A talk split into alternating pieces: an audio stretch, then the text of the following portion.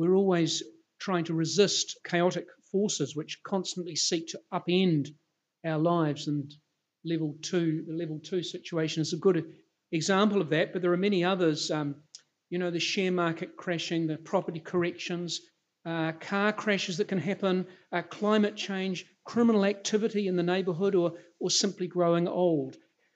When our children were teenagers, the, um, the biggest source of chaos uh, was, was, was them and their activity, I must say. But in order to mitigate or remove these forces, we, we do lots of things, don't we? We take out insurance policies, we develop health and safety plans, uh, belong to neighbourhood watch groups, or attend defensive driving courses. Uh, you could almost describe life as a constant process of trying to prevent uh, something chaotic from happening to us. But you know, I sometimes hear people refer to their faith in God uh, as if it were but one component of their safety net. Um, faith is imagined as a means of, of coping with the storms of life, providing a safe and happy haven within which to live as if the main purpose of faith was to help us survive and get through. And although that's at least partly true, today's gospel reading uh, offers a deeper response. You see, the chief disciple, Peter, clearly believed in Jesus, but he wanted to confine him to a certain role, uh, perhaps to be a kind of chaplain to the group, if you will. And so when Jesus said that he must undergo great, great suffering and be rejected by the elders, the chief priests, and the scribes, and be killed, Peter took him aside and said, Lord, all this talk of suffering is so unpleasant. Uh, it really won't do for you to talk in this way. Um, this is not at all what I had in mind for a happy little group. Talk of death? Goodness me, Lord. That's simply not how we win friends and influence people. Now, is it? Peter may almost have sounded like the civil servant Sir Humphrey Appleby in Yes Minister, don't you think? Um, you see, Peter had just made his famous profession of faith a few verses before. You are the Messiah, he declared. Peter recognized the true identity of Jesus. In fact, Mark's gospel is intriguing because right at the very beginning, the reader, that is you and I, are let into this great secret.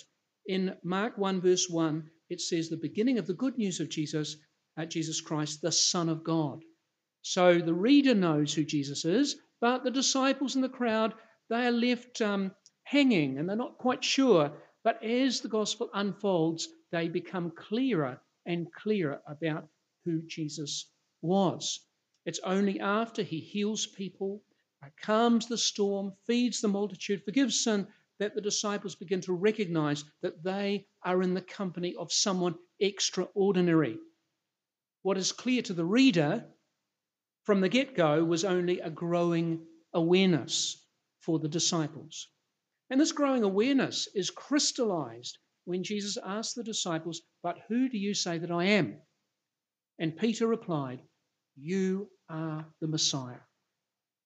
Wow, Peter gets it. He's the first to articulate it, and he's right on the money. Or is he? Let me put it this way when Peter makes his great confession of faith, he has in mind that Jesus, God's anointed one, will somehow or other go to Jerusalem and be recognized by all as the divine Son of God. Jesus will be glorified. Jesus will rule in power. Jesus will triumph. And the disciples will have senior cabinet positions, to use another image from Yes Minister.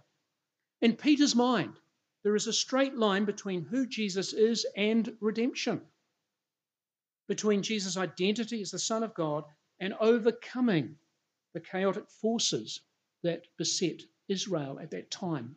In Peter's mind, because Jesus is the Messiah, he cannot possibly suffer and die. After all, the Messiah should be able to avoid suffering and death, should he not?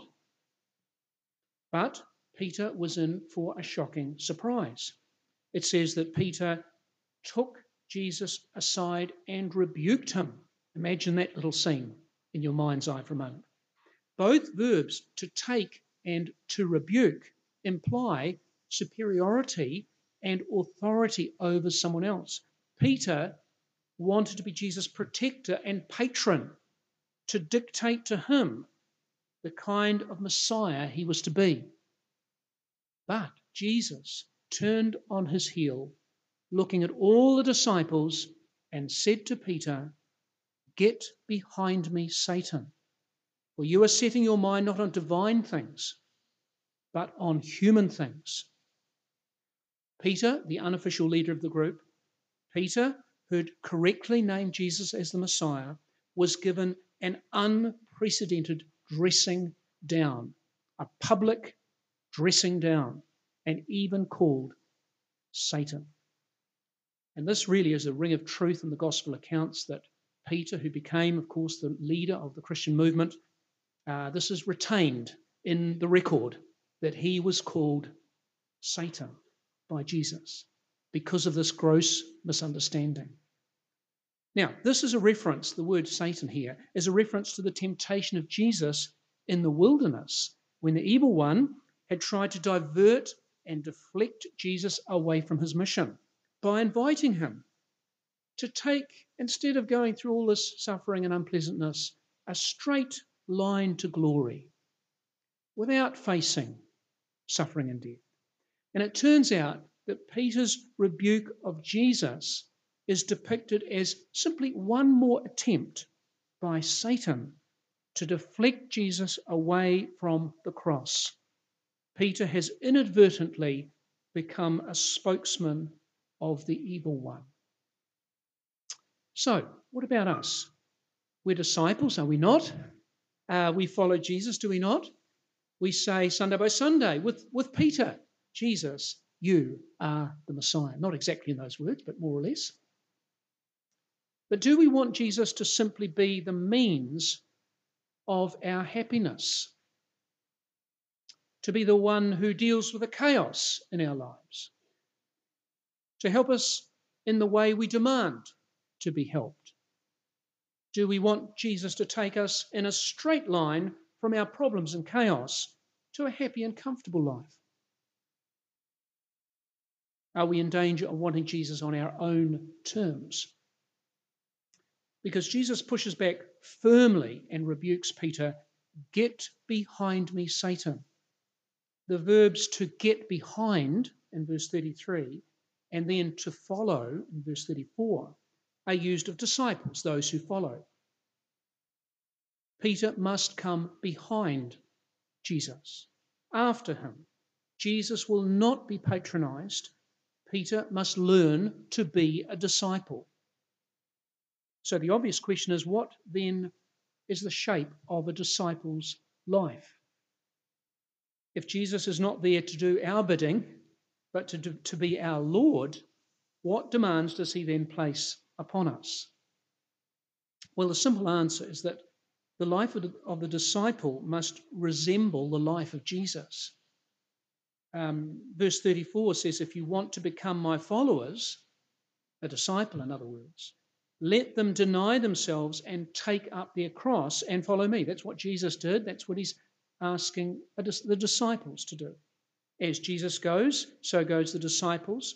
As Jesus sought to obey the will of God over and above his own will, so the disciples follow Christ in costly obedience. And note that it doesn't say the disciple must deny themselves something. Often we think uh, of that as if to be a Christian you must live an ascetic life, a life where we sell our possessions or sort of uh, pare our lives down to a bare minimum. We deny ourselves things. No, it actually says that we deny self, which means, of course, that we want to please God and not ourselves, which may or may not involve giving up material goods. It may indeed involve that, but that's not the main point being made. We deny ourselves the ownership, the final word, the sovereignty over our own lives. Why? Because Jesus is Lord. And the other thing to note in verse 36, where it says, For what will it profit them to gain the whole world and forfeit their life? Indeed, what can they give in return for their life? To, to be a disciple is to stop grasping after life, to stop fretting about our lives, to stop bolstering and buttressing our lives in various ways. Because we in the West uh, live with the illusion that we can possess our lives, that we own our lives. But Jesus said to those who would follow him, You may gain the whole world, but paradoxically lose your life because it is in God that the true measure of our lives is to be found. Not in our possessions, not in our autonomy, not in our success, but in God. One of the great privileges of ministry is that you get to know people and all the ups and downs of life the joys, the sorrows. And I know that many experience uh, sudden loss or gradual decline or the pain of separation or the ache of our human brokenness in whatever form that manifests itself. But the gospel reading today teaches that our truest identity comes not in moving to the, to the solution or the surgical removal of our problems in a straight line, but by following after Jesus wherever he may lead. We can never find our true selves if we hold on to our rights and our desires too tightly. Famous German theologian Dietrich Bonhoeffer said, and excuse the non inclusive language, when Jesus calls a man, he bids him come and die. In an age of self fulfillment and self actualization, this is a deeply puzzling quote, but has never been more true. So, the answer to the question, who is Jesus? turns out to be related to the other question Who am I? If Jesus is Lord, then my identity is tightly bound to Him. Amen.